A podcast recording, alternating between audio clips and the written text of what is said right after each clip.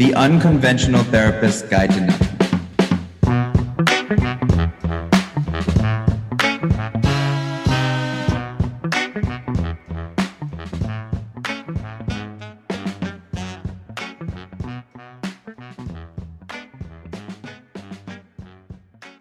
Hey everyone, welcome to the Unconventional Therapist Guide to Nothing, a place where each and every week we take a topic, theme, or thing, overanalyze it, and make it all make sense in the scheme of life, living, and mental health. My name is Dave. I am one of the hosts, one of two hosts. I have another host here. His name's Greg. Greg, what's up, bro? Hey, Dave. How are you? I think this is going to be a fun episode because we're, this is what we know. Right to business. Right to business. Look, I, I mean, look at this. Look at this guy, everyone. I'm all Right to business. business. And you know what's interesting is because the thing we're talking about today is a form of therapy that is right to business. You get right to business. It's supposed to be quick. It's supposed to be fast acting. That's what it's all about. But hold on, let's back up a second. Because when we think about, especially now, things have changed a little bit for me. Now, when I think about how we feel about ourselves, I think it's usually a reflection of how we were treated as a child and or or maybe some kind of trauma. You know, positive or negative, we tend to see things different than how they actually are. Like we think in stories, Dave, right? So like for an example, I when I used to come back from the Navy, like some some people would see me, family members would see me and they would think to themselves, "Oh, like he didn't have time to stop and say hello to me. He didn't have time like what, what is he mad at me? Is it is it this? Is Oh, it that?" Greg, look at him. He thinks he's so much better than us now. Oh, military boy, look at him. Right, right. So they're these people they're they're telling themselves stories, and the, when the reality is, I don't even I didn't even tell my parents I'm home. I was visiting maybe a lady friend, and I need I was in and out. You know, so if they they're telling themselves stories, the events stay the same, but the story they tell themselves makes them either feel good or bad, and that's just that's just how we act as human beings. And to get a little grasp on that, we have to use a form of therapy called cognitive behavioral therapy. That sounded weird, but CBT. That's why we call it CBT. Cognitive behavioral therapy. This is a term that it's amazing how many people are actually getting familiar with. Mhm. And I think part of that is when you go see a doctor and you describe something that's going on in your life, they might say, I feel like you should go talk to a therapist and they could do some C- some CBT or some Yeah, cognitive yeah, behavioral therapy. yeah. And I think it's so funny to hear prof- like medical professionals telling people they they need CBT because then they come to you and they're like, "Oh, I think I need this like CBT thing. Like, what is it?" And it's like, "Oh, uh, all right, let me let me try to help you understand this." And I almost wish they wouldn't do that because like I would rather like get to know the person before I tell them like, "Oh, we just got to change the way you think." Yeah, Like it- then they then they look at it like, "That's it." Yeah. You're like, if you change the way you think, you change the way you feel, and you're like, oh, that's it. That's all right. See you later. Thanks for nothing. Yeah, Because yeah. it sounds so easy, but really, it's it's very complicated, and it's it's structured. Yep. It's definitely evidence evidence based, so it works. It works. It works really well, and and like we said, it's designed to work really quick. It focuses on that relationship, Dave, between your behavior, your thoughts, and your feelings, and this like interactive process. So one of the like things I love to do is like give people, you know, analogies. Like we when we talk about anxieties and like with choices and stuff like that, I'll I like I'll bring out the Netflix one with like the browsing all the movies. Mhm. With with um with CBT and thoughts, I'll often like if I'm sitting in my in the office with a patient and you know, disclosure, Greg and I share an office in the same practice Yeah. and we're there alternative days. We're not both We're like, doing giving- great. yeah, we're not giving therapy to people at the same time, like simultaneously. Um, no, but we we're there on um, alternative days, and uh, our office is rather eclectic. Uh, I have brought in a number of random things, and you know, so we have some cool little. Witchcraft and yeah, a lot of like uh dream catcher type objects Totem poles. I like Native American Yeah. paintings. Uh, so yeah, no, I, uh, we have a lot of weird stuff in there. So I'll I'll kind of like pretend that you know it's me and maybe Greg in the office, and I'm looking at one of the things in the office, and I'm thinking to myself, "Look at that statue over there. That's beautiful. That makes this office look so great." And because of that, I imagine everyone must walk in here and just feel good about seeing it. And that gives me such a sense of pride. So, because of those thoughts I'm having about the statue, I immediately start to feel good. Greg walks in and goes, Oh, great. Dave brought in another statue. Yeah. Now everybody's looking at us like, what the hell is that thing?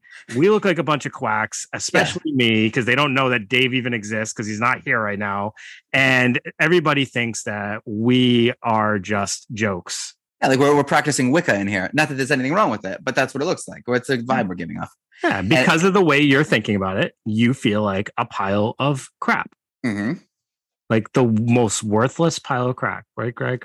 Si- That's the way you feel. Absolutely. That's how I've been feeling um, in the That's how office. I've been feeling. no, so like it's we're both looking at the same exact thing, but we're both having very different thoughts about it. And I think that's such an interesting concept because we all walk around looking at the same stuff, thinking a lot of times we think it's our external that makes us feel away, but it's literally how we're thinking about that external that is impacting the way we feel. It's not the statue, it's not the the little trickling waterfall that we have in the office that has Right. some dust on it that we need to dust. Uh, it's not that stuff. It's just the way we're looking at it and the thoughts that we're having. Well, it's even even like things as simple as you know you get an argument with your if you're in a relationship you get an argument with someone. Is it the argument that gives you the emotion, the negative emotion? It's it's like we think that's how it works. We think that there's an event and then we have an emotion about it. But the reality is there's an event, we think about it, and then we have the emotion. So the way we perceive any like our perception of any event is is whether or not we're going to feel good about it bad about it right it's so like if you get in a car accident you can feel really i'm now i'm scared and i'm now is it because of the car accident or is it because you're afraid that you're thinking oh is it going to happen again what if So i'm in the fear. same spot with it's the thoughts Fear. it's always the thoughts there's nothing good or bad in the world unless you think about it So what you just highlighted there though is how fear can take over thoughts. sure So when you have a situation and you've gained your perspective of that situation has now given you an emotion like fear, that takes over all your feelings about anything that's tied into a situation similar to that. yeah 100% and we'll get more into that when we're talking about our interventions on how to treat these automatic or intrusive or negative thoughts. And but first, let's talk about what this CBT could be used to treat. And I, I think it's pretty much across the board. I mean, depression and anxiety for sure; those are Yeah. phobias, absolutely. Sleeping issues, eating disorders, OCD, substance abuse, bipolar, and you know, it's listed that you would be able to treat schizophrenia with it, but I don't really see how that would work because this, I, it really relies on your effort and it really relies on a lot of insight, doesn't it? Isn't that kind of Yeah, I mean, it, it would be interesting to hear somebody describe how that process would work, but not out of the realm of possibility. And what I do find, unless you are a straight up CBT certified therapist, the chances of you solely using CBT in therapy or your therapist that you know you as a listener and your therapist using solely CBT unless they are a certified CBT therapist they're probably using maybe elements of CBT Hmm. they're maybe using uh, some techniques or strategies but probably pretty rarely are they solely using CBT unless they are like I said an actual like like that is an actual certification you can get and some people solely use it but most mm-hmm. of us kind of are eclectic and we use a little bit of everything Yeah, I think you have to be. I think it's almost uncomfortable to be strictly anything because to be strictly CBT, it's you don't care about what happened in the beginning of their life. You know, it's very personalized, which is great, but you don't care about their their childhood. Nothing really matters. You just want to know what their behaviors are now that they want to change now, right? What thoughts are they having now that are causing them to act a certain way, that causing them to feel a certain way? It doesn't really matter where they're coming from. I'm not saying that I don't think it really matters. I think that where knowing where it comes from is a huge piece of it and then using you know components of cbt to to help that is is a good way to go but cbt on its head it's just basically we're trying to change the way you think to change the way you feel but one thing about cbt is it requires a lot of effort. There's there's typically a lot of homework involved lots of homework lots of homework lots of trying like worksheets can definitely be involved. Um, i've definitely given them to patients in the past um, you know it really you see them laying outside the door when you when you it's so funny because like greg i mean i'm sure you can uh, relate to this it really doesn't depend on the patient. Like I know pretty much right off the bat which patient I shouldn't give homework to, Yeah. or which ones like are willing to. The really eager ones might want it. Um, whether they do it or not is kind of a let's see. But like, I also have a lot of patients who pretty much are pretty honest. Like, I'm not going to do that. Like, I'm I'm like having a hard time even like maybe listening to this thing that you asked me to listen to or watch this video at home Yeah. you, you told me to give a look to so i'm probably not going to do your worksheet and i'm like all right Fair enough, right? sure But but, but the Meet reason where why they're there- the reason why there is a lot of homework is one of the main goals of CBT is to help the patient become their own therapist. Yeah. So they're you know you're able to kind of work with your own thoughts you're able to because the homework the idea is we want you to notice the thoughts. We want you to notice the thoughts that you're having the way that they're making you feel and the things that they're making you do. That's very important. And sometimes you kind of need to be all over it in the beginning until you start practicing okay so and i can't wait till we start talking about examples because I, think that's going to be a really fun thing and i think it's going to be super helpful to people.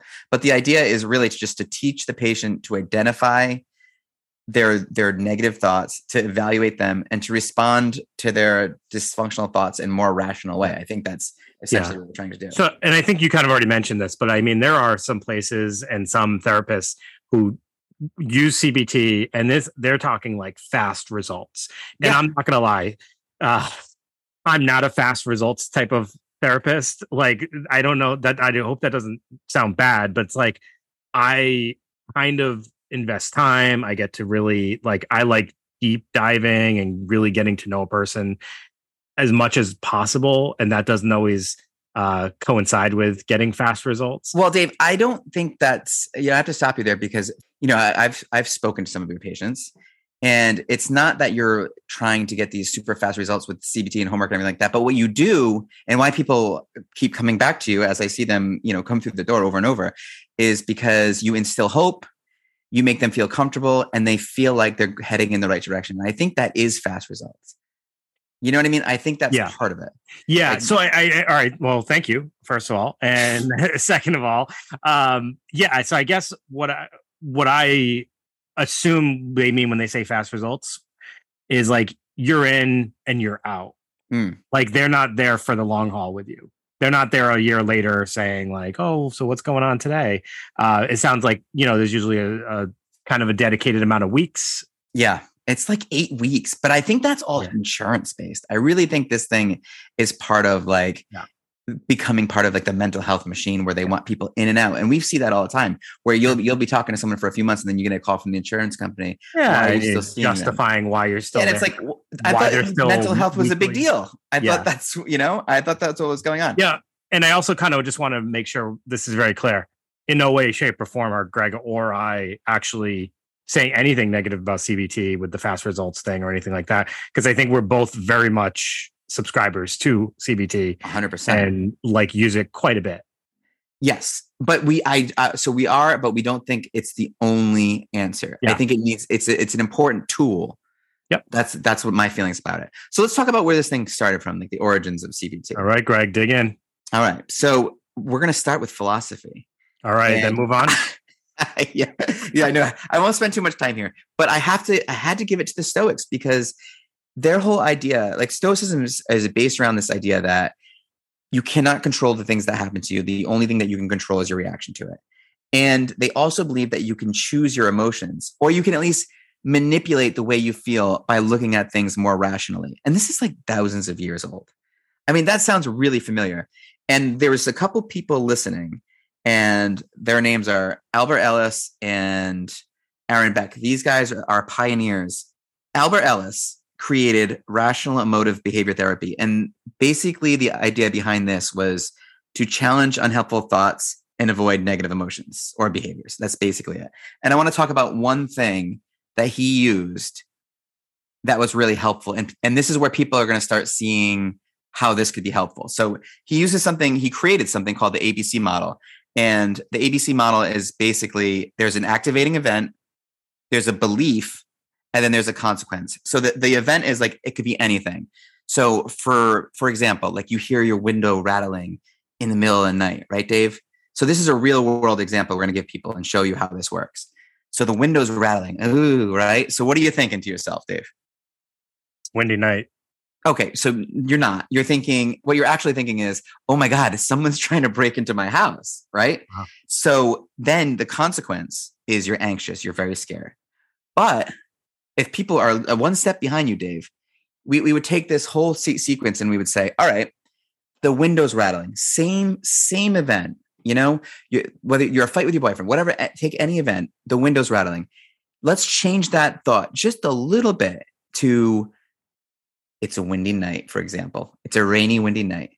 Now you you have that same event, you changed your thought slightly, and now you're just slightly irritated. You're not freaking out. So taking this thing, you you take the whatever event it is, you take your thought and you take the consequence, and you can see how just by changing that thought a little bit, it completely changes the way you feel.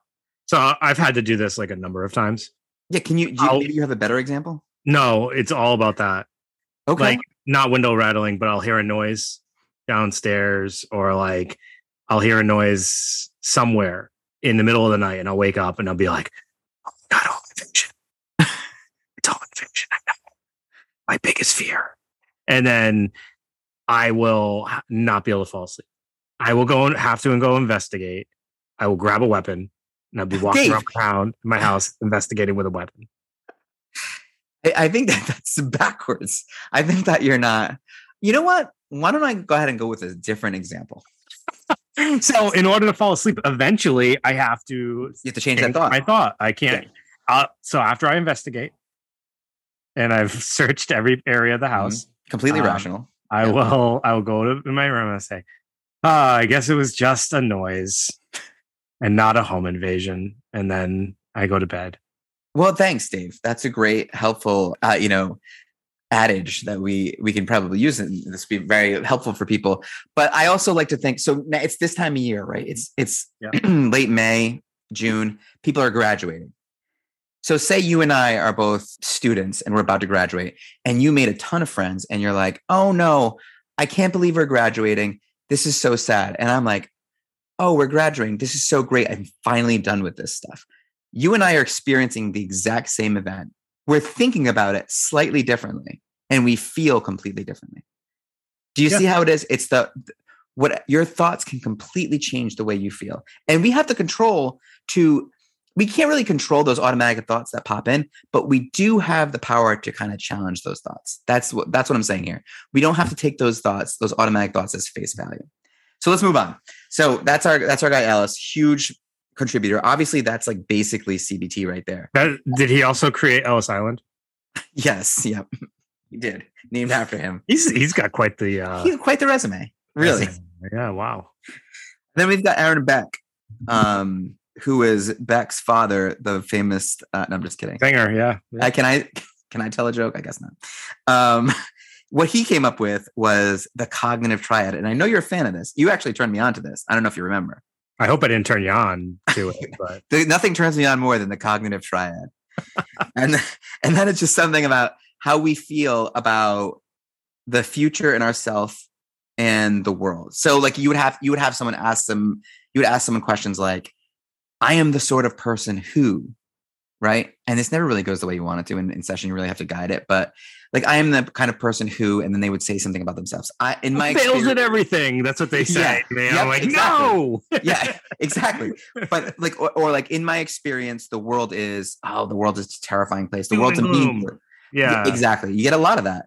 And when I think of the future, I see whatever, right? So these are the things that you want to kind of find out what, how people view the world because this is kind of the, the makeup of their core beliefs, which are essentially these. Well, we'll talk about this, that in a second. Actually, you know what? Let's talk about core beliefs because core All right. beliefs are are important, right? They're Yeah. I, they're I, our most I enjoy talking about core beliefs. good. They're, they're like basic beliefs, our most basic basic. Yeah. But it- when they become problematic is when they are based off an experience that we've had, Mm. and that experience has impacted us in a negative way. Uh, so, what tends to happen is we have an experience, and that experience b- brings a belief behind it. So, um, all right, my my parent hit me because I'm a bad child or I always do wrong. I always mess up. So that's why my parents hit me. They, this person then goes through life. And anytime something fits a narrative or is, inter- or they interpret a situation as being similar to that experience, it strengthens that core belief. So yeah. the next time they're in a situation where they feel like um, something they got a negative response from somebody because of something they did wrong, it goes back to I'm a bad person. I always mess up. And basically, I deserve this response. And this isn't something that they're saying to themselves. Um, like they're not they're not super cognizant of the yeah not always sometimes they are but not but yeah it's yeah. like sort of deep seated and then you have like there's middle beliefs there's like intermediate beliefs where those are your should and must beliefs like if I if I fail on this test I'm a loser if if I you know if I don't look a certain way, I'm not going to get a boy. But like those are like intermediate beliefs. You know, I wanted to say this earlier when we were talking just about the principles of CBT, but like something that I think is inherently human, and I think we've probably talked about this before, is we as humans tend to just focus on negative in general. We have to. Like yeah. we have radar for negative. We will and that and that totally fits into the core belief idea because essentially what we're doing with core beliefs especially when they're the neg- negative sort we're almost looking around for like a negative thing that fits this scenario to strengthen our core belief so we can say aha that see I, I knew i was a bad person or i knew i was i always caused trouble and we want to affirm our negative belief. Like we it's we do that way more than we focus on things that that affirm our positive beliefs about ourselves right? I tell people all the time that the negative screams and the positive whispers it's so true like i mean that's just evolutionary we've talked about that a thousand times like negative thoughts are what keep people alive but we don't need that anymore so we we can't just accept every negative thought that comes in our mind we have to challenge them oh i'm not good enough well hold on a second or i'm not gonna you know when I ask the, the kids in school about this stuff, like I'm like, give me a give me a negative thought that you want to challenge. And it's always like, I'm not to ask this girl out because she's to reject me. Well, I mean, what is the evidence for that? Like, how do you know? Like, what, how, you know, like, because I'm mad busted is what I was exactly. And it's like, oh, well, does your mother think you're busted? Yeah, well, once she said fan. that. Yeah. My mom's the one that told me. All right, yes. um, you know, is you know, it's interesting because as a society, we very much jump on people who say negative things to one another, but we rarely ever discuss how hard people are actually on themselves. Yeah. Like we're really quick to point out when someone's mean to someone else and like shame that person. But like also, I think we should kind of take a look at ourselves and how hard we are on ourselves and what that creates for us. I think it's yeah, you're right. And and it's people are also nowadays more than ever really quick to be mean and try to cut people down who are trying to do well, who are doing well. You know what I mean? I, we see that all the time too. Yeah. And and I and I think that like maybe we experience some of that too, and we'll talk about that. Maybe I'll bring it up because I'm when it comes to these cognitive distortions. And this is another thing given to us by Aaron Beck, and this is something that is so useful and so important. These mental filters that increase negative emotions they lower our self-esteem. It's it's the opposite of rose colored glasses. It's yeah. it's like looking through the world looking at the world through i don't know let me let me kind of give my little analogy for let's do it. like, yeah, dive in I, I, love cognitive distortions. They're a lot of know, fun, yeah. and they're a lot of fun to talk to people about because people are like, "Oh yeah, I do that one. I do that one." It's almost no, like you do them all. We do them yeah, all. We all do them. So for anyone who you know, is savvy with social media. So not Greg, but maybe everybody else. you guys might be familiar with the social media platform Instagram. And, you know, if you are on there, give us a follow and, you know, comment and stuff like that. But also, what you'll notice about Instagram is when you go to post a photo, you have different filters. They give you options to choose from. And I often liken cognitive distortions as filters. The image never changes, but based on the filter, you can change the way the feeling of the of the port of the picture that you're about to post. You it's almost like it gives it a it gives it a story sometimes. Like you put a certain filter on it and you suddenly feel a different emotion, right? Like I put a vintage filter on a photo and I feel so much different than when I take it and I have no filter. Or if I put it in black and white or sepia, sepia, sepia. yeah. Whatever. I don't feel good uh, about sepia. I don't trust it. I'm not a huge fan. also like there's like those really like bright contrast ones filters so essentially the idea of these cognitive distortions like greg said it's like putting on rose colored sunglasses it's it they are like different filters for the images we're seeing and they are going to distort our thoughts so the first one i'm just going to run through these and greg you can give some examples and kind of elaborate on some of these Sure. the first cognitive distortion we have is called magnification and minimization. So it's exaggerating or minimizing the importance of an event. So one might believe that their own achievements are unimportant, unimportant, sorry, I can't speak, or that mistakes are excessively important. Oh, so yeah, um, example right off the bat. I was just talking to you about this because I'm, you know, contrary to popular belief, I can be a little sensitive at times. And we often have great people reach out to us and tell us, you know, this episode really helped me out all the time. We'll, we'll, we'll talk about it and it'll really make us feel good. But when we get one person who maybe has something negative to say, we're like, well, should we throw in the towel? We're the worst. Like we discount all the positive and we just focus on the, on the negative, the one negative. So that that actually fits into two different categories. So that is magnification because you're magnifying, you know, the negative and you're kind of like minimizing just the positive or even like the achievement of having the thing that the people are even commenting about. But it also goes into another one called disqualifying the positive. And I absolutely think that this one fits for so many of us. And it's kind of that thing I was talking about about like hyper focusing on negative around us. So it's that recognizing only the negative aspects of a situation while ignoring the positive. And the perfect example for this is like, and I did this all the time in school and in college and, you know, even after in uh, professional work, where you get positive responses from people or positive evaluations, but you get one piece of negative feedback. And that's all you can think about it's like it just takes over your thoughts. It's like, oh my God, I can't believe I got that. Or that somebody can't believe they said that to me. Or I can't believe they see me that way. But then, you know, in the same light, you got all this po- like I'll never forget when we had to do we had to do sessions when we started uh, our grad school. And our first practicum was they were recorded.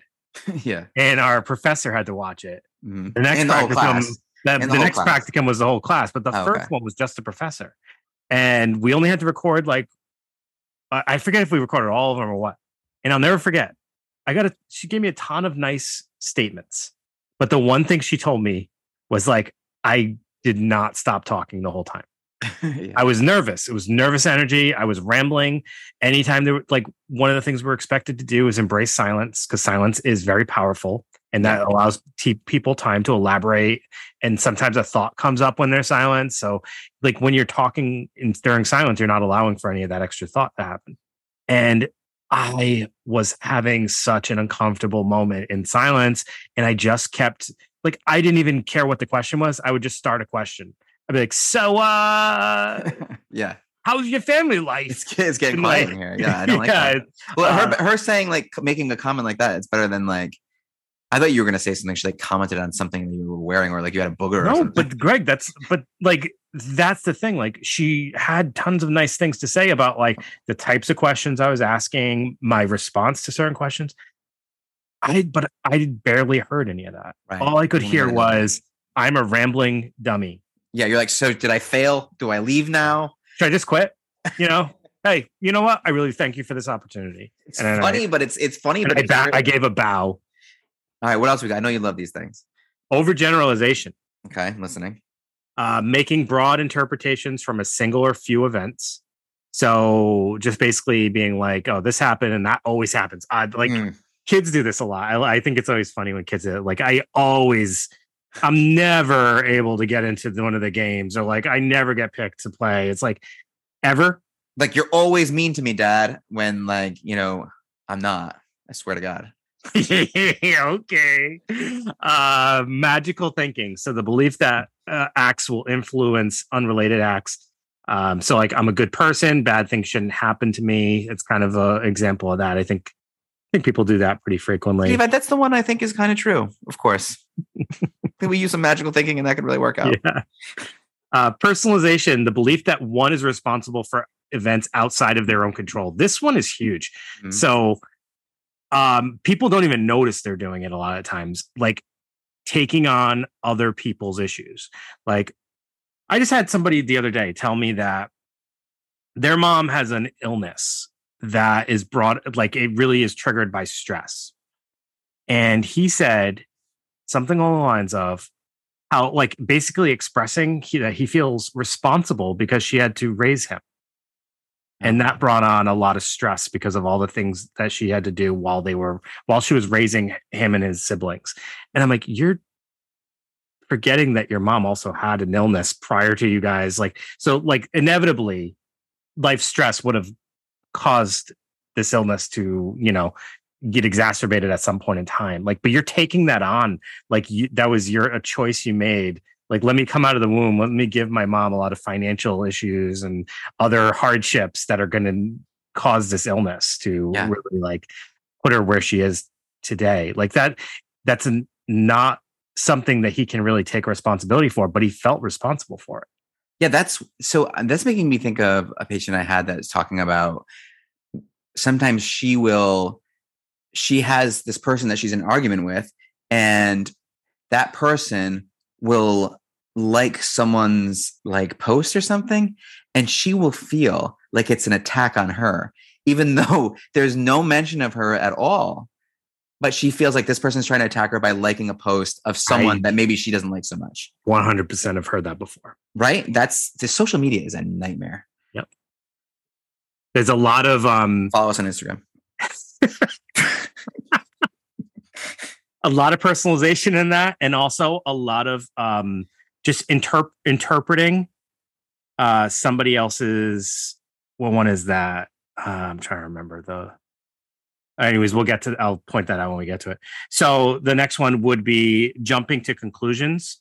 So interpreting the oh this that's what it is. Uh interpreting the meaning of a situation with little or no evidence. Right. so she's jumping to a conclusion by saying that like that that she's basically saying that this is what they were thinking. And a variation of this of jumping to conclusions is mind reading.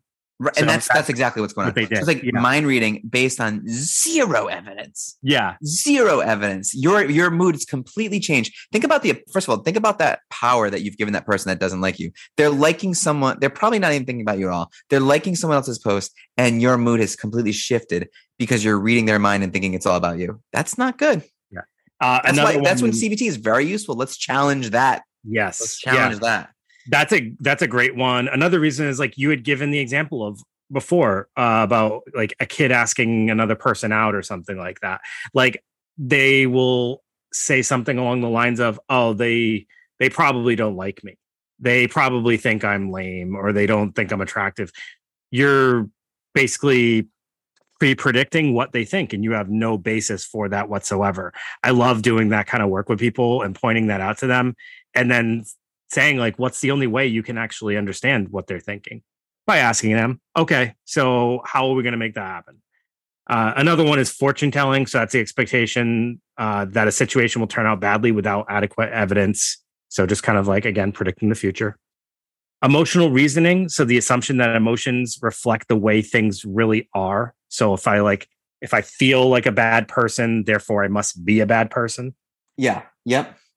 Well, uh, yeah, I feel I feel hopeless, so I must I must be hopeless. Or or even like something like traveling, like for myself, like I feel like airplanes are dangerous. Yeah. So they must be dangerous, right? Just because I feel like they're dangerous, Right. I do feel like they're dangerous. Me too. Uh, should statements. So Oh, the yeah. belief that things should be a certain way. So I should always be this. I should always be that.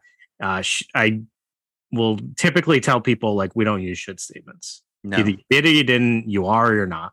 Well, the thing is too, it's like if you if you're saying should statements, like if they're direct against yourself, they lead to guilt. Like if any, so, if I sh- I should work out every day, that means any day you don't work out, you feel like shit. And and should statements that are directed against other people or the world, they lead to anger and frustration or whatever. But also, I wanted to point out, Beck used to call them must statements, but he would call it masturbation. I'm not even kidding. Yeah, I heard That's that before. that's Aaron Beck, yeah. the, the the founding father of CBT. Yep. I mean, Got two turntables and a microphone. that's right. Uh, the last one is all or nothing thinking, and everyone's probably glad we're at the last one. Uh, well, well, I don't know because this that's is this is the daddy. I think this is the the the daddy. I freaking love pointing out all or nothing thinking because to me, all or nothing thinking out of all of these is one of the easiest ones to tackle. Because once you start noticing that you're doing all or nothing thinking, I think the the way to correct all or nothing thinking, I personally feel is like rather easy yeah, because when you do all or nothing thinking, which is thinking in absolutes, like I have to get all this done or I failed. So uh, like a lot, a big one for people, like cleaning a space, like cleaning your bedroom, cleaning your house, your apartment, whatever. Like people will be like, or doing laundry. People will quit or they'll get overwhelmed at the thought of the fact that like they have so much to do. I'm never going to be able to finish this. I don't even, I shouldn't even bother starting. How am I going to start if I'm like, what's the point of starting if I'm never going to finish this? All right. Well, why do you have to finish this all in one shot? How much would you be okay with finishing just and no understanding that you're not going to get it all done? How much would you be okay with doing and and feel like, hey, I accomplished a little bit at least? tiny steps. you Tiny know? steps.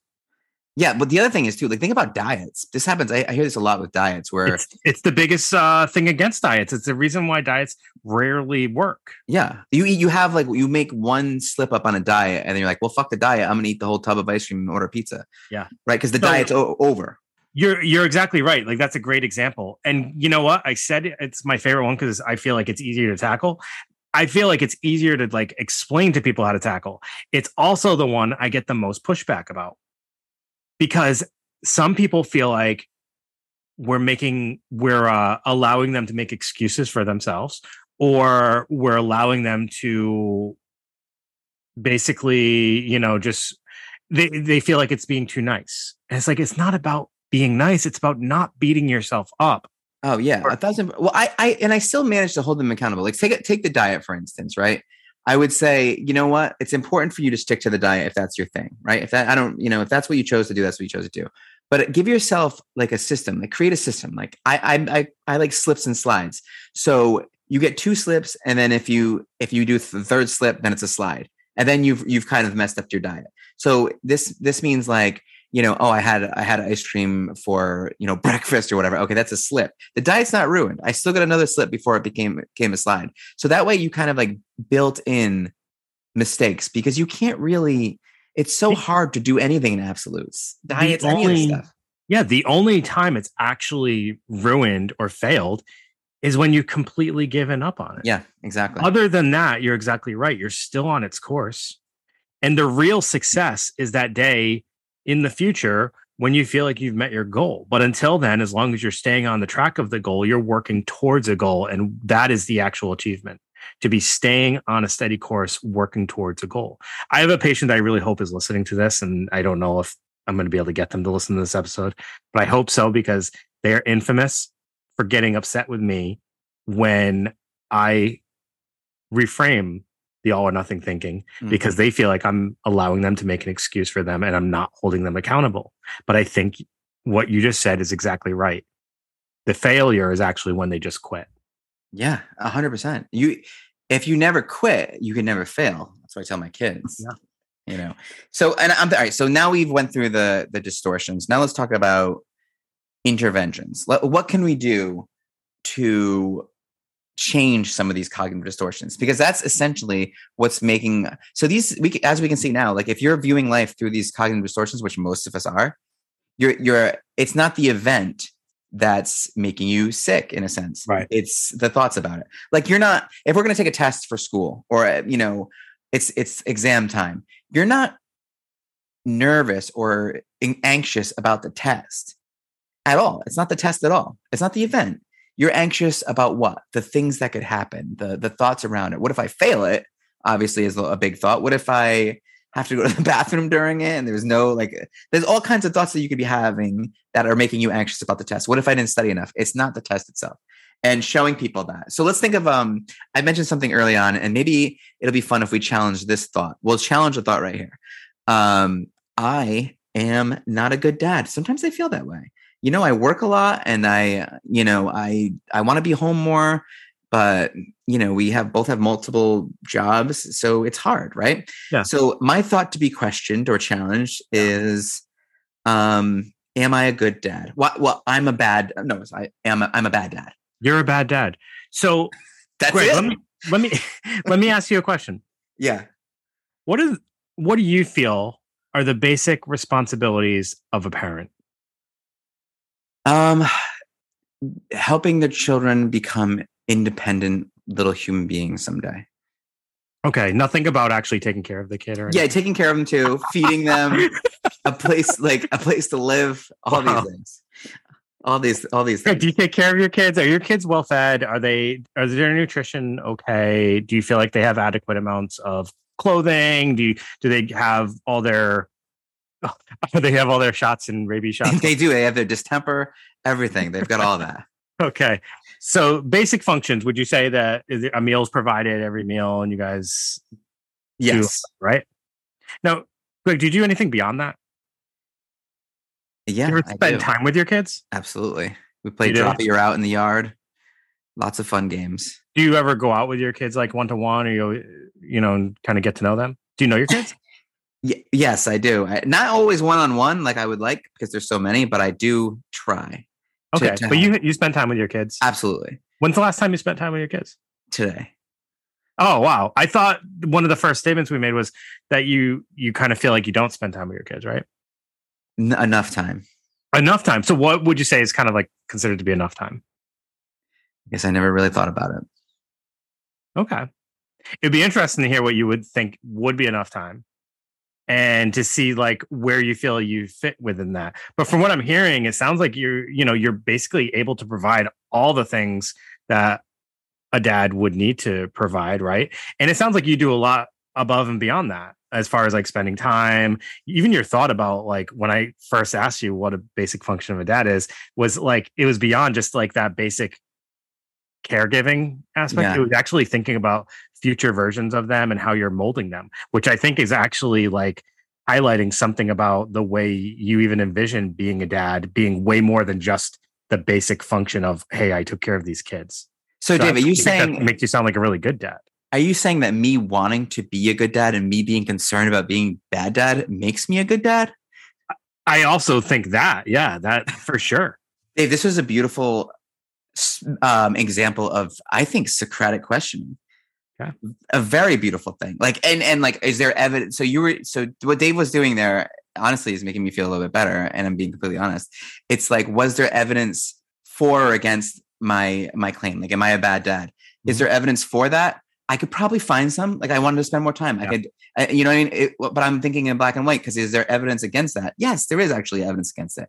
Is it based on my on facts or is it based on my feelings? It's kind of based on my feelings. Is it was I thinking about it in black and white? Yeah, I kind of was. Could I be misinterpreting the evidence? Yes, uh, absolutely. I mean, so it's it's just like a really nice getting those irrational thoughts out, even saying, "Hey, I'm I feel like I'm a bad dad," and then having someone kind of question that Yeah. feels good immediately. So my favorite part of the Socratic questioning is making sure that we not just provide all the evidence against, but you actually like hit him with the hard question of like, I want you to list the evidence that actually tells me that you're a bad dad. Because like I feel like it's good for us to put that out there. Because if Yeah. I'm, it, it's not authentic if I'm just sit, telling you all the like the great things you do. It's authentic when we're looking at both and we're actually saying, well, all right, I understand that on this end you're feeling this way because of this, but like look at all the stuff that we have that gives you evidence. And like I feel like that's to me like because ultimately what matters it doesn't matter what i say to you it doesn't Right. matter all the things we list it matters what you take away from that and if you just feel like oh he's just telling me a bunch of nice things about myself that that's kind of what he's paid to do you're not going to walk away feeling any different or it's not going to like sink in the same when you actually like look at it like oh i have this evidence for and this evidence against and i can see that the evidence against is way bigger and way more powerful I'm, you're probably going to internalize that at a significantly like greater rate than just just A hundred percent. And even if you dig in and like, so say, you know, what's the reason why you feel like you're a bad dad? Oh, I don't see them enough. What's the reason why you don't see them enough? because I'm trying to create like a life for them. I'm trying to make a, a living for them. It's not for me, right? So like, there's another thing pointing to, okay, so you're you're working hard for them. So how can that make you a bad dad? It's like, tr- like, if this is true, then this must be true. That's the whole Socratic yeah. questioning thing. Let's think of like another like another one. Like, um, I'm a you know I'm afraid to fly in a plane because that's another thing. We would think of you know we would challenge that like what's the worst? What's the best? And what's the most likely outcome? That's another way i love to, i love to do it. If someone's having like a really hard time um, with something i like to say like what's the worst thing that could happen? And then i like to think of like what's the best thing that could happen? Landing then, in the ocean and still having that chance for survival. Yeah yeah yeah right? So the worst thing is it explodes in the air and then we all just drop and then the worst case scenario is like I don't know, you have diarrhea and the plane crashes. And then what? the best that's the worst thing that could happen. and then the best thing that could happen is, you know, you get on the plane and I mean, they're giving away money, whatever. But then the most likely outcome is you're going to get where you're going to go. And that's just kind of the way it's going to go because the rest of it's kind of irrational, right? So what we're doing is cognitive restructuring. There's, we've having these cognitive de- distortions and we need to restructure them. So we need to identify these are rational thoughts. We need to evaluate them. We need to weigh the evidence for and against, and then we need to just replace them with more rational thoughts. Like you, we need to work on with you. You hearing a noise in the night and taking your bat all around the house. Yeah, we need to kind of like, which I have gotten better with. I have gotten better. Thought, right? It's not. I don't do it as much. So let's. All right. You you have that. You hear a sound in the night. Yeah. What's your thought? What's a what's your thought? Oh, I'm getting like it's a home invasion. So I actually had to do this with someone, and that helped me actually, which oh, is really interesting, right? He was waking up constantly through the night, hearing a noise. It turned out so he. Um, this is the second time I'm mentioning the same individual in this episode, so I hope he's like understanding these are just great examples, and he did good work. That's why I'm giving these examples. Uh, so he was his mom. He was helping take care of his mom because of her illness the the the fear itself was actually he was afraid somebody was going to come in, enter his home and it would hurt his mom somehow. So it was actually the fear was highlighting his level of protection he has for his mom. Mm-hmm. So identifying that was really big. Then the other thing to identify was so you're waking up 20 times in the night and each time he was leaving his room and investigating the sound to make sure that his mom was okay that you know nothing there was no no one entered the house out of those 20 times, how many times has it been an intruder? Zero. Zero. All right. So is it safe to say that the next night, 20 more times, zero intruders are going to be entering your home? So we started actually with I'm going to allow you to get up one out of every five times that you hear a noise. Or we might have started small, like one out of every mm. three times. I can't remember. But I basically wanted him to just to continue to confirm to himself that every time I hear a noise, the likelihood that it is intruder is less and less. So I can actually kind of ride the wave, which we talked about a little bit in the anxiety episode of, you know, that panic I'm feeling. I have to like allow myself to feel discomfort, but just re, you know, reminding myself the chance, the likelihood of this being an intruder is very low. I like the idea of using history too, like history of this, your, your the fear of something that's going to happen. Well, how many times has it happened? What is the history of it? Oh, it's happened zero times. So, I mean, right now there's a 0% chance that it's going to happen. Your thought about it doesn't make it more or less likely. Right. It doesn't change anything. Your thoughts don't change events. They just change your mood. Yep. That sucks. So I wanted to I wanted to talk about when we're talking about interventions, I just wanted to talk quickly about because this has all been cognitive. Like I wanted to just talk about one behavioral thing, and that's behavioral activation. It's a very um, it's important to me. I love it. I, I use it all the time, and that's just this idea of when we're depressed. Most of the time, it's a depression thing. Yeah, we we stop doing the things that we used to we used to enjoy, and we think that when my when my mood improves, I'm going to start doing these things again. The problem is that doesn't work that way because yeah. the more you're sitting around not doing the things that you used to do, your mood's going to suck more and more and more. So the idea is to you, you don't wait for your your mood to change to rejoin the world of the living. You you just start doing what you used to do, even though it doesn't feel authentic at all. You just start doing what you used to do, and then the mood will follow. So, yeah, yeah go ahead, dude.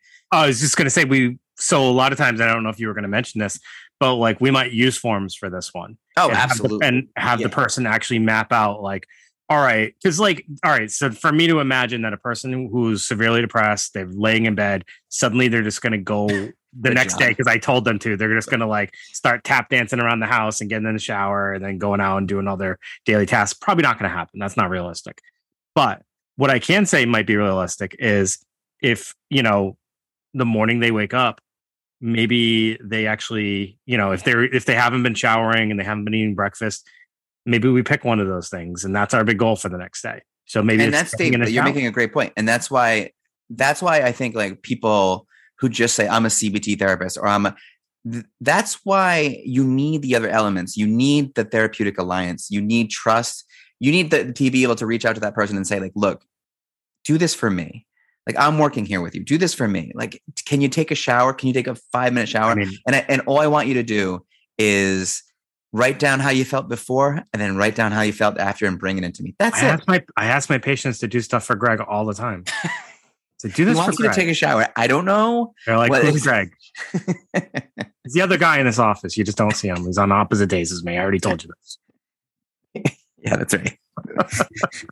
So that's my. I mean, so the challenging those thoughts. Oh, so- so Greg, useful. um ultimately the goal i just to recap behavioral activation so like we are saying it's like slow steps back to kind of normalcy and the goal is eventually at some point you're kind of back in a normal routine and you're starting to feel some function of uh enjoyment back from the things that should be giving you enjoyment and like this so we've used this before i forget what episode it might have been like the final girl episode uh opposite action Oh, yeah. essentially behavioral activation is a form of opposite action Mhm. which i think is also a dbt thing Kind of a Uh, form of exposure too, in a sense. yeah exactly so i mean that's another way to frame it to people and another way that like all these things kind of overlap in some way or so, sort of look similar but opposite action is basically you know doing the opposite of what the thing is making you want to do so if depression is making you want to stay in bed all day guess what we're not going to stay in bed today so it's just a, but behavioral activation is like a slow progression away from it Yeah, a hundred percent. There's another thing that I was just thinking of this because my my son is on a travel basketball team, right? And so I, I rely on my I rely on my GPS a lot. And Sunday it wasn't really working right, and it made me think of these automatic thoughts because you obviously we're researching like dipping back into CBT, and it's like I'm driving around and my GPS is telling me to take a left, and when I look left, it's like a body of water. So I'm like, hmm. And it just made me think like that's what our brains do to us sometimes. They feed us these thoughts. And sometimes we we would just take a left right into the body of water and then we're in a terrible place. But instead of doing that, when you get one of those automatic thoughts and it makes you feel down, think about it for a second, challenge it. No, I'm not going to take that left into the ocean. I'm going to, you know, I'm going to do what I think like I'm going to challenge this a little bit and feel better about it. And can you explain what automatic thoughts are to people? Because I think you just threw that term out, and that's one we haven't used yet, but that is an important thought. Yeah, just essentially those thoughts that are supplied to us from our core beliefs that say, you know, you're not good enough, you're not worth it, you're not smart enough. Like just these intrusive thoughts that pop into your brain and you just sort of accept them as fact. And that's, you know, where we really get ourselves into these jams. Like I'm not a good, like my, the father thing, like I'm not a good father. I'm, I'm not around enough. These are automatic thoughts and left unchallenged, you feel like shit because they pile up and you think so low of yourself because you're being fed these things when really they're based in nothing. Yeah. They're based in nothing. And if you can challenge them, and that's why we were talking about in the beginning, CBT is basically the idea of creating a therapist out of your patient where when they're driving and they're having like, oh, you're not good enough, you're, ha- you're, you know, you don't ask that person out, they're not going to want to go out with you. Instead of just walking away from that situation, you say, oh, no, no, now I learned to challenge my thoughts. Like, what's the evidence that they're not going to want to go out with me? Is, you know, do I have just as good a shot as anybody else? Is it possible that something positive could come from this? Like, they, the, the act of challenging the thoughts is something that becomes a practice in people's lives and really, really does change the way they feel. So I think that's the message here. If you can really, ch- it's a long way to go to say, if you ch- can change the way you think, you can change the way you feel. That's 100%. Cool. And if you really want to dig into CBT, I think we both could recommend the podcast. I can't remember the name of it, but Feeling David good. Burns, Feeling good. feeling good. Yeah. The so David Burns is, is sort of like become the the new guru of CBT. Do you know he's a student of Aaron Beck? Yeah, I assumed he. Yeah, I like, I, mean, he's didn't like- know that immediately, but I assumed it over time. Um, he he is infamous for using therapeutic terms and theories and framing them and talking about them in ways that make sense to the modern people, and in so many ways, like the non-therapist person, basically, because so many so many sources you read from or you you lo- hear, it's hard to understand if you're not in the field. So his goal is to be able to talk to anybody and explain them these concepts without it going over their head. And I think in so many ways, I think that's influenced both you and I, Greg, Yeah. with how we talk to people. Cause like I never want to talk to someone and have them feel like I have no idea what you're talking about. Or this is like the most convoluted thing I've ever heard in my life. People might say you have no idea what you're talking about when they're thinking of me, but they never say that opposite thing anymore, right? yeah, yeah. So that's good. I yeah, no, totally. And I I recommend him 100% because of because of that reason. I think he really finds a way. In fact, I remember we both um listened to an episode of his where he was talking to another he was an, an act therapist. He might have been the creator of ACT. It was the it was the creator, yeah. And he was like, "Look, dude, I have no idea what you're talking about right now." Yeah, and he goes, and if I don't understand you, Yeah, my listeners are definitely not going to understand you. and it's and like, people got upset. People like AC. So ACT is acceptance commitment therapy. So that's an offshoot of CBT, Mhm. and it's it's a really good one as well. And it's one we'll probably talk about. good elements. There's good elements to it for sure. Acceptance is is huge for things that like are kind of long lasting or things that may not ever change and they're just not enjoyable parts of life. So like this, there's a lot of great things about that theory, but you know, people were upset that love ACT because they were like thought he was talking down to him or that he was being bullying. That wasn't his intention. His intention is like if we're going to explain, if we're going to have these theories and we want them to be helpful to people, people have to understand them. Mhm. And a lot of the work, you know, as we're talking about CBT, a lot of the work is done outside of the therapy office. So, like, if they don't understand it outside of when they're with their therapist, how is that helpful to them? That's the thing. Like a lot of people in our field like to hear them. I mean, like to sound a certain way where it's like that's not helpful. Yeah. you know what I mean. That's not helpful. Just as You know- clear as can be.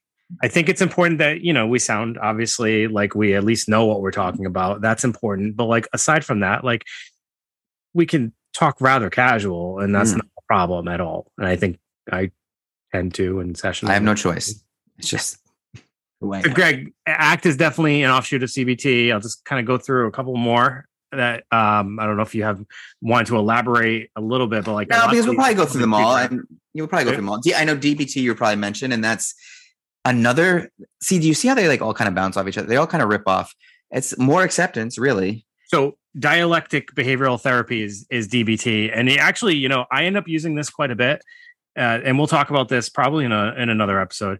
So this has been modified to work. Well, it works a lot with children. There's elements that are really good for connecting with kids, and also with individuals with developmental disabilities. Marsha Mhm. Linehan actually adapted the modified the curriculum for that quite a bit so that there's like groups that you can do and um, that's something that like i utilize at my other work where i you know work as a behavioral clinician O- originally like used for suicidal and borderline patients. Yeah.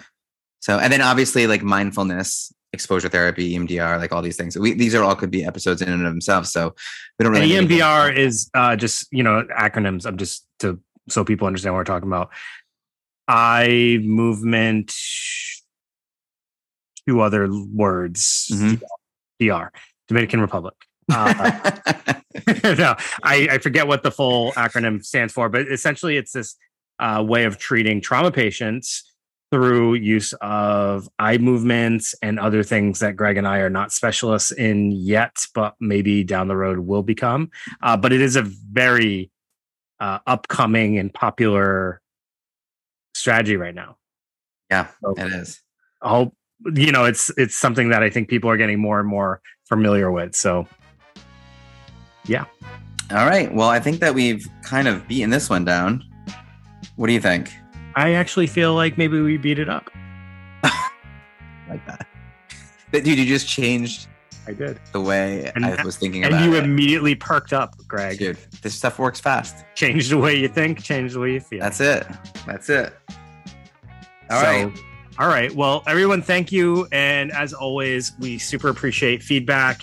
And if you'd be willing, we would love to hear what you think about our episodes. So please feel free to leave us, you know, messages on social media, or if you have the time, leave a review and a rating on any of the platforms you listen to that allow it. Apple Podcast definitely allows for a review. And we'd be interested to hear what you guys think, and especially, you know, about some of these current episodes. So thank you everyone for listening. We'll be back next week. Have a great night.